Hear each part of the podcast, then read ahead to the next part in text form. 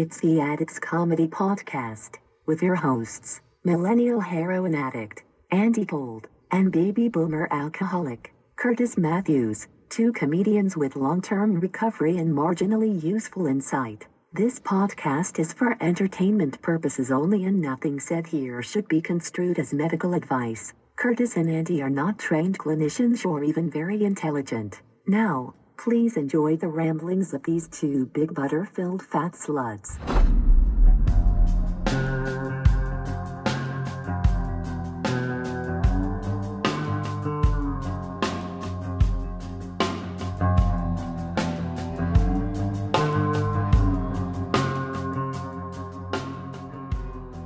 Another exciting edition of the Addicts Comedy Podcast, broadcasting as always from the serene and peaceful environment of Lower Nob Hill. Please don't mind the loud dump truck that just drove by. But uh, we're certainly used to that by now. The dump truck's not that bad. It's not hitting one of the many hills and rumbling and rolling and creating all kinds of noises of unrest and unsettlement and destruction. That It was just a, that was just me- a pleasant hum. It always reminds me to take a dump. Actually, I'm going. Oh, there's a dump truck. Yeah, I should. I should take care of business. Now, you think that's a little bit edgy for your cruise ship act? That's a poo joke. I, I don't know. I think I might be able to get away with that one. I think you can do fart stuff, but poo is a little too graphic. There's no uh, there's no visual that's attached to a fart joke, but a poo joke makes you actually think of poo. Okay. Well, I'm going to ask my buddies that work cruises then if I can do it or not. It's a good, another good question to ask. Okay. What if you can put that in Google? Can you do poo jokes on a cruise ship? No, if you try to do that, you'll just get a bunch of comedy nerds who uh, give their opinions on what it's like to work a cruise like that ship. guy yesterday that asked me about comedy condos. That guy was real hip. He Yeah, knew about comedy condos. Those people are annoying. I- I don't like them. I don't like comedy heads. Um, I don't even like it when people say "good set." Hmm. I'm like, uh, uh, you're a little too familiar with the jargon. yeah, it just Is that if they use the word set? yeah, yeah. I Too just, much jargon. I just don't think those people are trustworthy. Okay. Well, what do you think they're doing? Are they planning your demise or No, they just sort of uh, think of themselves as sort of amateur Roger Eberts in the arena of stand-up comedy, and uh, I also think they, they might be trying to force a friendship or something like that. Huh. Well, Like- you know, Roger Ebert died a horrible death, so I don't know why you brought him up. That's that's depressing. um, I brought him up because he was a film critic, and these guys think they're comedy critics. I, I know I know what you're trying to do with that, but I don't think these guys look like Roger Ebert. oh, and I'm not saying they look like him. Oh, I'm okay. saying they fancy themselves as being critics like him. Gotcha. Kurtis, you see the connection? No, no, Usually- not, not this morning. I'm not making any connections. Yeah, you're uh, you're pretty grumpy this morning, as per usual. Mm-hmm. Um, I just Even though I opened up the morning with an apology, I felt like I was a little harsh on your uh, hopeless nicotine addiction last night. Uh, I walked home and it was a nice cloudy haze in the room where I'm sleeping. But you know, it is that's from your the fire. no, it's from your cigarettes for sure. I know the difference between the campfire smell and cigarette smell. I haven't seen any Um, campfire girls. But you know what, dude? You, you, you got a hopeless addiction. There's uh, pretty much no light at the end of the tunnel for you, and I think I should treat it with a little bit more compassion. all right, I appreciate that. Andy. You're welcome. So you don't need me teasing you. Only, only you know, got five to ten years left to live. You need a little bit of kindness All right, thanks, and Andy. a little bit of warmth. So moving Okay. forward, Sounds great. I'll try to be less of a dickhead. Uh, that, I don't think that's possible, but I, I appreciate your attempt. All right, what you looking at on your phone there? No, Kurtis? nothing. I was just I was Got staring I was staring at this little device that you got that apparently doesn't work. And uh, you know, uh, where did you get this? At? Did you get this at Target? This, No, I got that at connector? Best Buy. you know, there's an Apple store like block and a half away. Maybe they would have it. No, they would not. I read about it. So what it is is it's a uh, SD card reader that I was hoping to be able to plug into my iPhone so I can stop using your computer to send these audio files over. Mm-hmm. Because every time I try to use your computer, you get all butt hurt and throw a fit. So I got that to save you any heartache, but it only works with vid- with photos and videos. Mm. Now there is an SD card reader that will work for audio files, but Apple does not make one. It's an aftermarket one. Oh, it's interesting. Okay. Yeah. So I'm going to send that back to Best Buy. I'm going to march on down. You think another Best Buy will accept it? Yeah, of course. Okay. Get my money back. Hopefully they give me that straight cash and they don't give me any store credit. What do you think they'll do? I don't know, man. I don't know. You got me. Best Buy's usually pretty good when it comes to returning stuff and be- right. being legit like you are. My question is, what are you going to do when I'm gone? You've already watched Narcos. Yeah. Well, oh, for over the holidays. Are you leaving over the holidays? What are you doing? I'm talking about today. Oh, what will I do? Um, I got business to take care of, so I'll just be doing some online email and talking to people and bringing joy to America and getting ready for uh, Thanksgiving. When you watch that show Narcos, I wonder is that a a good show for some of our audience to listen to who just are barely getting clean, or is that going to be triggering for them? I, I, uh, you never know what's triggering for anybody in particular, but uh, you know, cocaine wasn't my thing or weed, so you know, when I watched it, I just think it was interesting. You know, I'm like, oh, that's interesting and historical, even though you know they've embellished some stuff and made some stuff up, but still, Yeah. I, I, I- I found it enjoyable and interesting to watch. I watched season one and it was really, really good. Um, I did every drug under the sun. Heroin, as you know, is my drug of choice. There's not a lot of heroin use in it, so I don't really go down the uh, the bad parts of memory lane on it. I will say this though: sometimes, even now with nine years clean, when a movie has an explicit scene of heroin use, Mhm. uh, I'm not totally comfortable watching it. Well, like Trainspotting or something. Yeah, I, I haven't watched Trainspotting since I got clean Ah, even when I'm scrolling Netflix and it's right there, even though I know it's a good piece of filmmaking, like it's a good movie, uh, I'll not watch it just because. Uh, but even uh, say Breaking Bad, which was the last show that really took me in and I loved, there was a scene that was just heroin use. It was uh, Jesse's girlfriend, and it just like showed the process of shooting heroin. They melted it down in the spoon. She showed him like what to do with the filters to get it into the syringe. And I'm like, oh boy, yeah, right. Seems like a lot. yeah, yeah. This is uh, making the bad memories super, super vivid. I think for me, watching Narcos, uh, they were smoking a lot of cigarettes, so that made it go, "Oh man, cigarettes look delicious." And Mexican girls, so those are those are probably my trigger, triggers. Uh, there's like all those nice Latinas in there, and you're like, "Man, that reminds me, I should hang out with more Latinas." Uh huh. And do you think the reason you're smoking so much is because out of cigarettes and uh, nice Latino women, cigarettes are the only one you can possibly obtain? Oh boy, And you're doing that to overcompensate your inability to bring a loving, caring woman of any race into Oh, your life. oh. so I'm 25% Mexican. I think I have a better chance than you, Andy, of, of scoring a Latina. Well, where are they at, Jack? I don't see any. Okay, you know what? I, I they can't come over because I got a big fat buttery filled Mormon in my front room. I'd be happy to give you guys some space. Excellent. Well, I'll let you know then. Yeah. it's, it's going to be every night from now on. Me and uh, me and little Anna.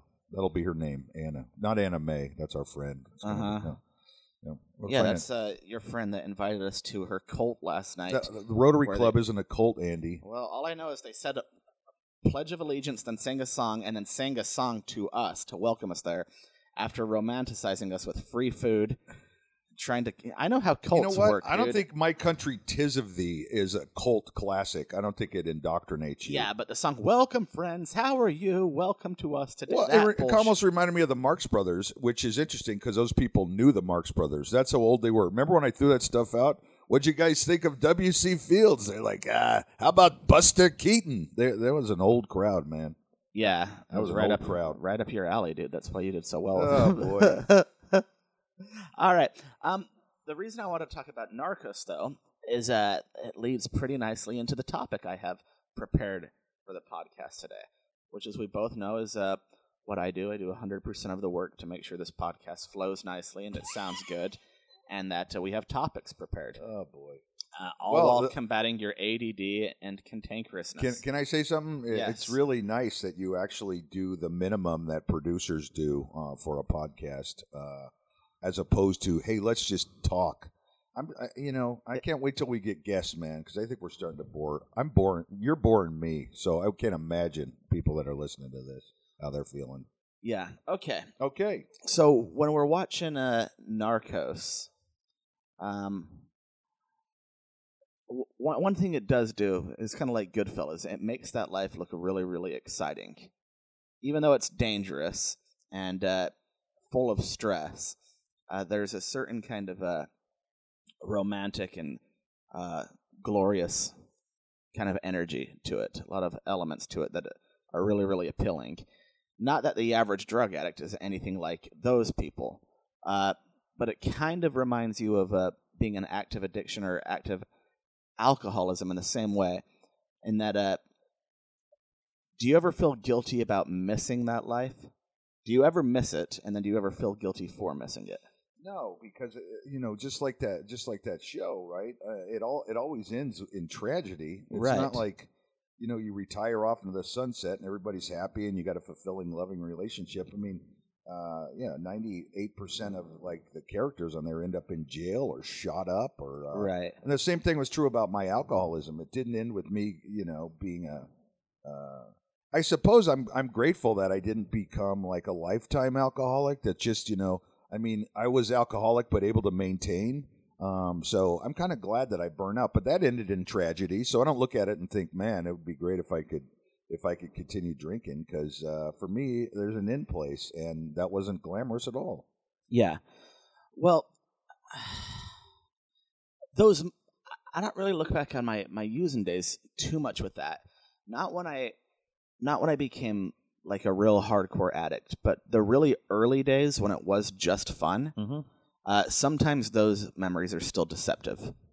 Uh, the later years when I was a criminal and a junkie, I see those years exactly for what they were. But the early years, uh, before the hard drugs took hold and it was just partying and stuff like that, I think sometimes those memories tend to deceive me. And I just think of uh, the music and the fun and the parties and sort of the carefree uh, enjoyment that accompanied You all know, of those I think that's human nature uh, to kind of maybe gloss over like the bad things that happen. I think people do that a lot in relationships. They don't think about you know the arguments and the uh, uh, the the bad times. Uh, I mean, they they go back to the good times and the good feeling and kind of like wipe that away. I, mean, I, I don't know. It's like anything else. I think time heals us. Uh, you know, there were people in my life that, uh, for instance, my my step grandfather. He was kind of an abusive, angry dude. Uh, but when I look back on my memories of him, I don't have like the terrible ones, but I know they're there. Uh, I mostly think of him being a nice guy. So I don't know. I, I I don't know. Maybe the human mind just does that because it's just easier to process or something. I don't know. Well, I think the human mind does it, but I think the addict mind does it especially. Mm-hmm. The addict mind is uh, it's not always your best friend. There's the expression an addict by himself is in terrible company. Right.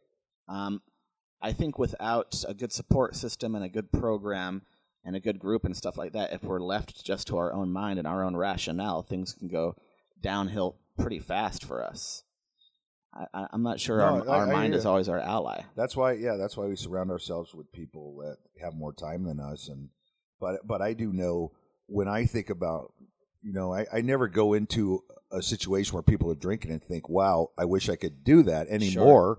I mean, I look at it and immediately I go to, you know, I think about the arrest and the accident I had, and you know, so I guess I'm lucky in that way.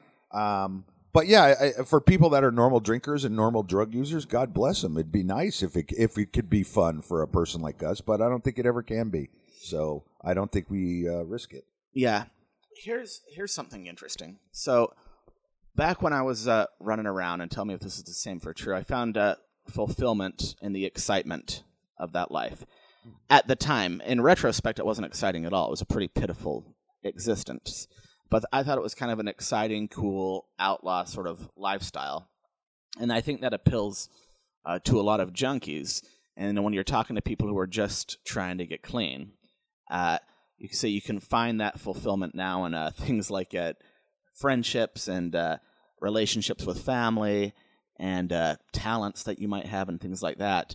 And I think stuff like that might sound really, really boring to them.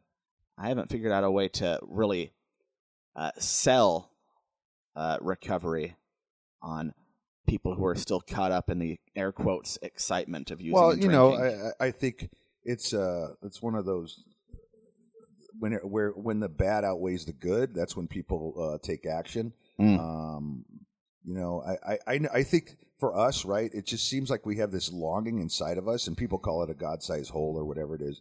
And we spend our whole lives, and a lot of people do this, filling it up with stuff on the outside. If I had more money, I'd be happy. If I had a better relationship, I'd be happy. If I had a better job, I'd be happy. If I had, you know, more meaning, I would be happy. And everybody's looking for something on the outside to throw in, you know uh, this thing in, into this big vacuous hole that uh, is never ending in terms of what it needs. And that's why you know people talk about the journey on the inside and filling yourself from the inside out meaning you know i got i got it when you get to the place where you're like i have everything i need um, you know uh, self-worth self-love self-acceptance when i have all of that stuff then the rest is a bonus. And by and the bonus being how much money you make i suppose and the relationship you're in if you choose to be in one you know, I know a lot of people that are very content not being in relationships. They just know they're not cut out for them, and uh, uh, it's not that they don't they don't feel less than because somebody else isn't buying into their crap. They they like the freedom. Um, I know people that uh, you know they have really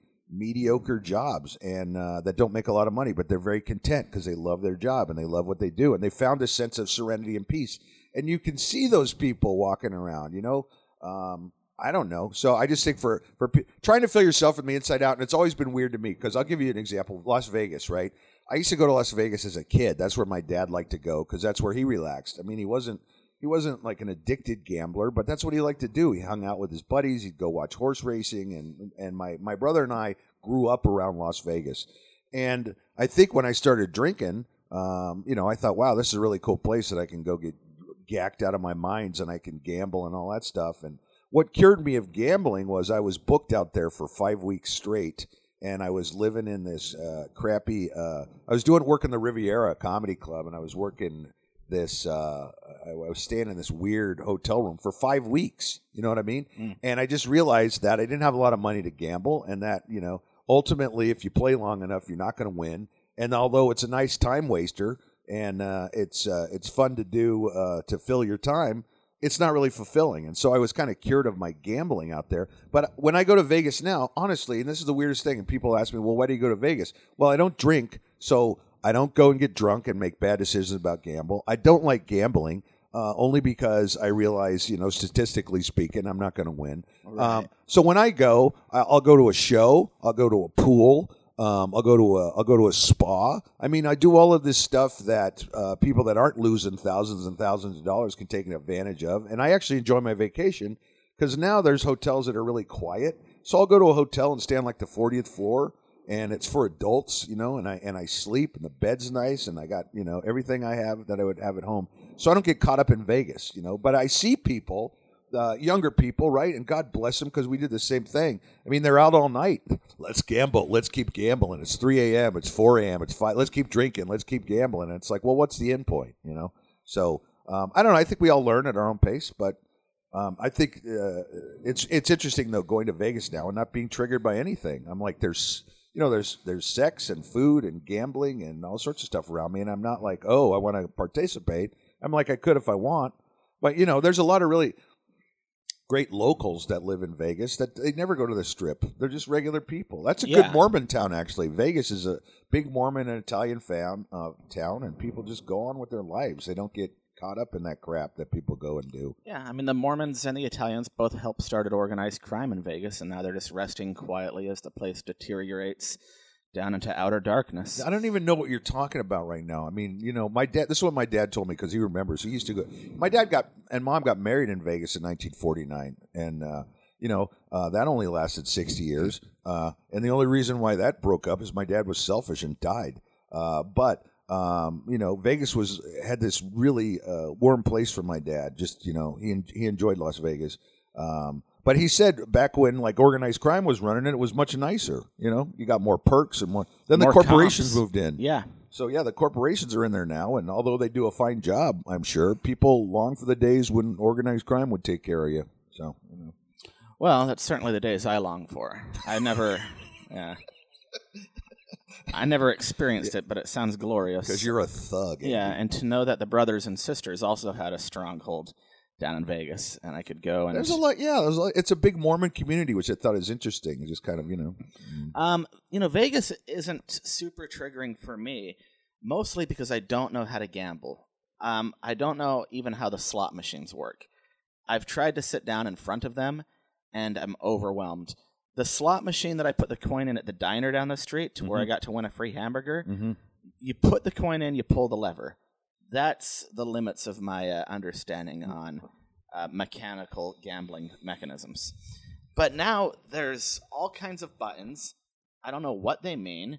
I don't know where to begin. I know how roulette works. You say, uh, I'll, I'll take a red or an odd number. I want the ball to land on an odd number, please. This is terrible, Andy. You know what? What? What's terrible? Let, us talk about that slot machine there. You didn't even know how it worked. You got to get three things in a row to win it. You got like a hamburger, some fries, and a coke, So and they're going to give me a hamburger, fries, and coke. that's what you turn to the guy and go, "Do I win a hamburger, fries, and a coke?" yeah. God, you're an idiot. So, but no, but Vegas. But this is what I was getting at. I want to learn how to play. My uh, friends down in LA, they have like a card game where they play Texas Hold'em, Mm-hmm. and I kind of figured that out, even though I was dreadful. Um, Twenty-one, I learn, but then I forget immediately. I'm lost. Too But the- many numbers for you. Yeah, yeah, yeah. The game I really want to learn is throw the dice across the long table. That's called craps, Andy. because when you win a lot at that, and all in all of the movies, when you win a lot at that, that's when the babes come up to you. Oh, okay. Like if you do good throwing those dice, that's when babes they love guys that throw the dice well at the uh, long table. I want to throw the dice at the long table, please. every Vegas Vacation, uh, Empire Records, to name an obscure movie, a number of others, uh, Honeymoon in Vegas. You kill it at that game, and then some chesty babe comes mosey on up and puts her arm on your shoulder, and she's like, "Oh." That turns them on, dude. Well, I, I actually want to learn how to play baccarat because that's what James Bond played, and you have to you have to have like a million dollars to play. I think Baccarat. Yeah, it's called baccarat. Oh, Ba- it's got a T, not a K. That sounds like some kind of penalty in cricket. I'm happy to show you how to gamble, Andy. Next time we're in Vegas, I'll show you how to lose money like a champ. All right, let's um get a gig in Vegas, man. I'll tell you what we'll do. You, you, you know what I say? I like how you say you don't gamble, and then um, you run these contracts uh, from venues by me that we could lose twenty six hundred dollars immediately. That's gambling, Annie. I don't. I don't believe we've signed. Okay, well, I'm just saying that's gambling, though. It's like, oh, will people show up for our gig? Well, this woman has been deceptive. E- she has. Every all single right. time I meet with her, either in person or via email, Mhm. she has a new piece of costly information. Uh, the most dramatic being when she slid the paperwork across the table and said, and of course, a 22% service charge. Right. No, that's true. Yeah. And now, uh, $1,500 deposit. And my personal favorite, an additional $1,500 for a stage to perform on. Yeah, that was funny. A piece of wood. Yeah. So I guess you know if we sell out both both shows and jack the prices to fifty dollars, we might make out okay on those gigs. You just can't trust the Bay Area people, man. Oh boy. Okay. Um, All right. You know. Um, let's go ahead and go to commercial real quick.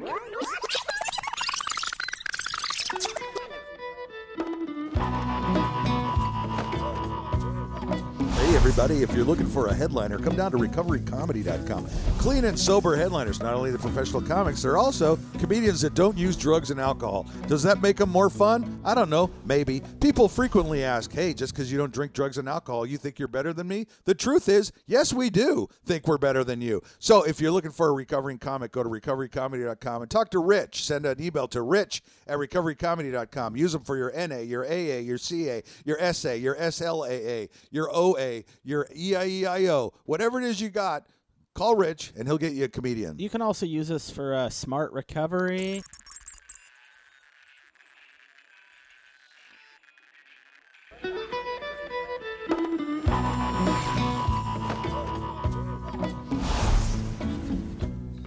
Are we going to get new sponsors anytime soon? Well, you would, we're available. Yeah. I'll reach out to people once this podcast gets some, some traction. Um, you know, we don't need to get a special voiceover person to do the uh, commercials either. We can just have you keep doing it. Uh, you also don't need to throw on the weird fake voice. I feel like I've told you that before, but if you insist, you can keep doing it. All right. Do, do, you, do, do, you, Some- do you know that I'm hurt right now? Yeah, I do. You know how much you pay me So- to do this? Nothing. And and you know what? I'm just trying to make it fancy. That part of the podcast should be fancy, I think. Recovery comedy's awesome, and I think that part of the podcast should be fancy. All right. Here is what I want to talk to you about, though. I prepared this this morning because it is recovery related.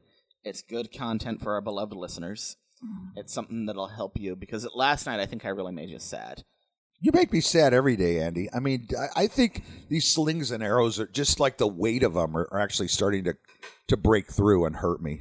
I'm sorry, dude. I don't want to hurt you. It's all right, man. All right. You know whenever I'm hurt, what helps me be unhurt? Yell at me. No, I don't. I've never even raised my voice at you. All right. The way to hurt people is not to raise your voice; it's to stay calm, because then people don't think you're just mad. You actually seem like you're really thinking about it, and then then you sling the arrows. Never All that. I don't know if we've covered this yet, and I can't believe we haven't because it's such a, you know, a cornerstone in any good recovery uh, program. But gratitude. Okay. Oh, man. Such a- Gratitude is probably the most important thing to me uh, in the world. Uh, I'm serious. Gratitude's what keeps me going. I want you to tell me three things that you're grateful for. Come on. Shouldn't we do this on the Thanksgiving show?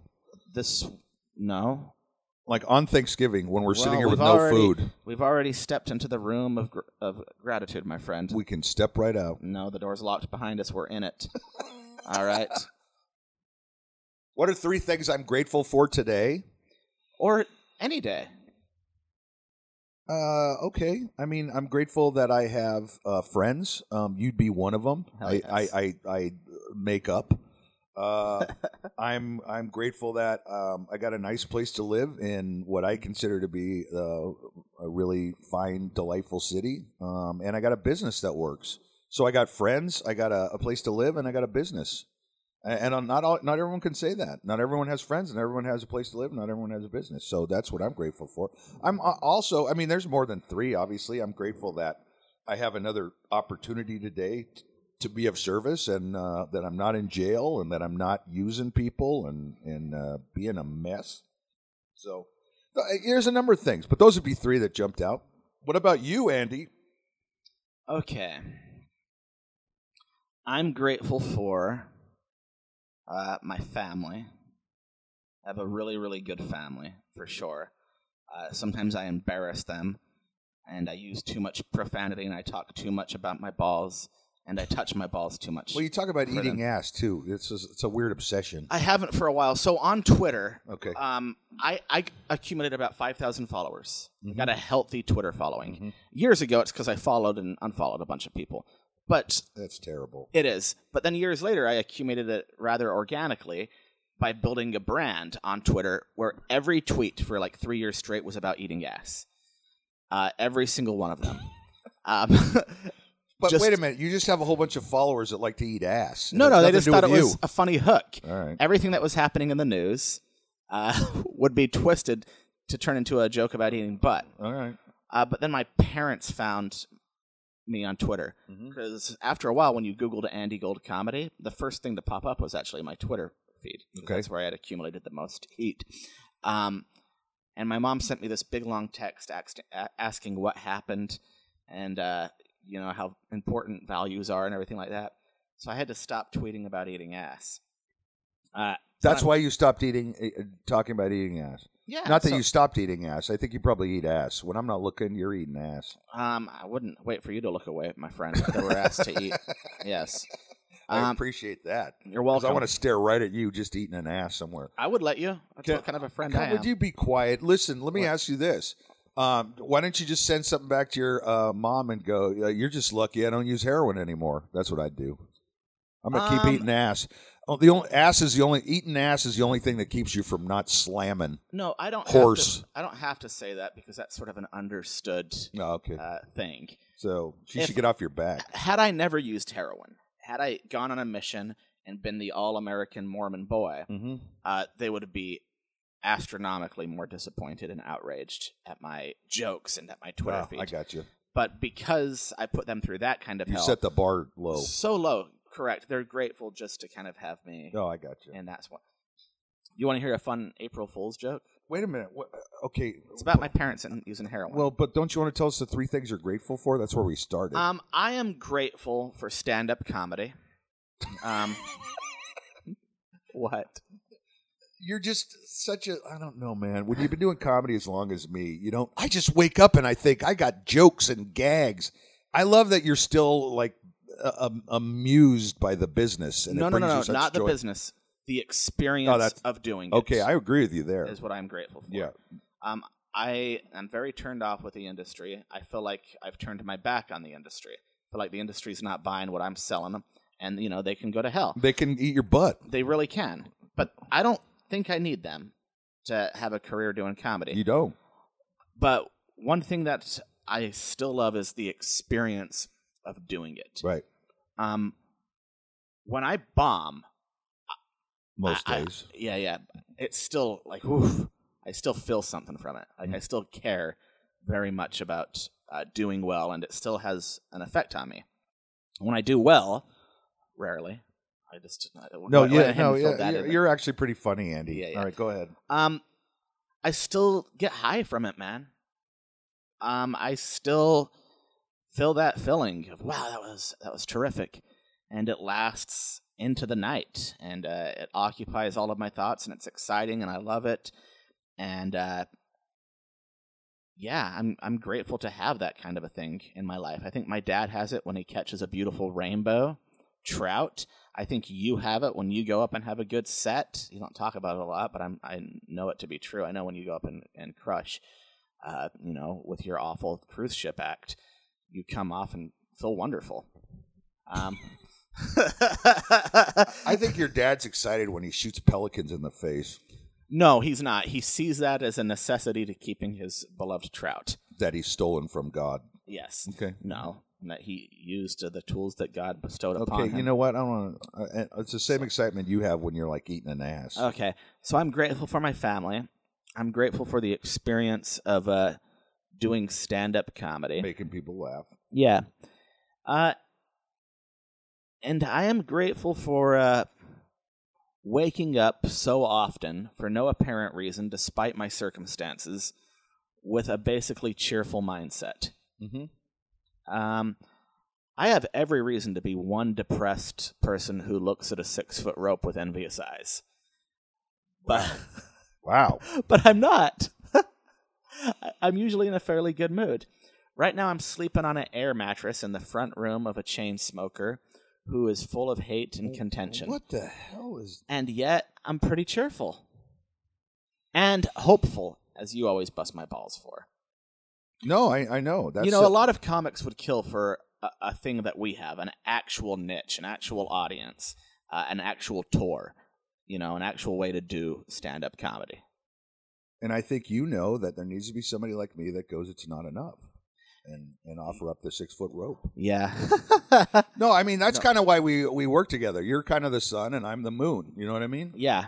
Because yeah, you wake up cheerful, and I hate it, smiling like you know those weird babies you would see in the hospital that are just sitting there smiling. That's what you do. It's creepy, man. Yeah. And then I look at you and I go, "Why is that guy so happy?" And then I go, "Oh, because he's rubbing his balls." And then and I'm like, I'm like, why is this guy in my front room when it could be, uh, you know, loaded with Latinas and uh, you know. Um, and then, uh, but then, right as the day goes on, I go, I'm exactly where I need to be, which is, you know, uh, with a stalled career, sitting here in my apartment, talking to a, a, a horrible opening act who has no desire to work cruises, who talks about eating ass, and I go, this is exactly where this is punishment, man. and so I accept the punishment from God. Acceptance is the biggest thing. I accept that my higher power has put me in this untenable, horrible prison with you and this little machine we're yelling into. Game over, Andy. It's game over. So I could say that. Or the truth is, I'm hanging out with my buddy Andy, and yeah, I'm going to be sad when you leave. Uh, when you leaving? No, I'm going to be sad when you uh, leave because we had a good time, man, and uh, we connected and we made a podcast. If we don't have a baby together, this is our baby. Yeah. Well, we're going to have a good 30 episodes backlogged by the time I leave. And then when we go on the road together in January uh, to Boston, Salt Lake City, um, is that all we got in No, we're going to Omaha and Minneapolis. Oh, yeah. Minneapolis. Omaha and Minneapolis. And we'll have Lunda Home on those episodes. So we'll be able to record another 10 or so in January and another 10 or so in February. I'm getting March dates locked down for us. No, here. I know. I, I look. I know, Andy. See, you're trying to you're trying to explain my joke. Obviously, it was a joke. I'm and then- sorry. and you're like, let me tell you what's wrong with the joke. I was also just trying to tell you that, yeah, I uh, at the end of the day, I enjoy hanging out with you. So I enjoy you hanging out with you too. And I I, uh, I shit on San Francisco a lot, deservedly so. There's some uh, really There's a yes bomb. You should be fined. Go dude. ahead. We've t- we've covered eating I'm- in depth. Okay, they're not Yeah, going to be but- startled by the but we didn't. bomb. Oh, Okay. All right. Your generation is bizarre.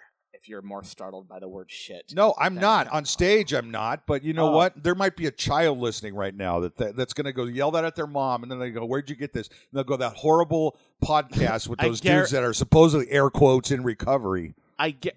You can be in recovery and use profanity. I- I don't think so. You absolutely can. And of course, and of course, there's children listening to it. It's the same people who bring their crying babies into meetings. Oh, Okay, they're in the right. back of the car seat listening to it. So there's some Alla baby out there. yeah, listening yeah. right She's now. on her way to a group right now with a stack full of court papers that need to get signed. Okay, Okay. listening to you. Yep, with her crying baby back there. All right, and Uh, God bless her. Okay, so we've talked about what we're grateful for. Now, what I want to talk about, and I'm going to ask you this because I'm expecting some wisdom here.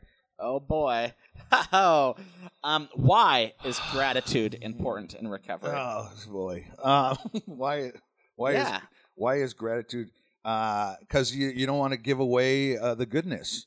Um, you know, you don't want to give away the good feeling and the good things that are going on in your life. You know, you're not willing to risk those things. Uh, a lot of what we have is based on what we did yesterday. And if we stayed sober and clean and we're legitimate with people, then we get legitimate friends and we get legitimate hope and we get legitimate things to do. Um, you know, it's it, when we are selfish and we do just what makes us happy and become a drag on society, that's when we lose those things. So it is the precursor to losing everything.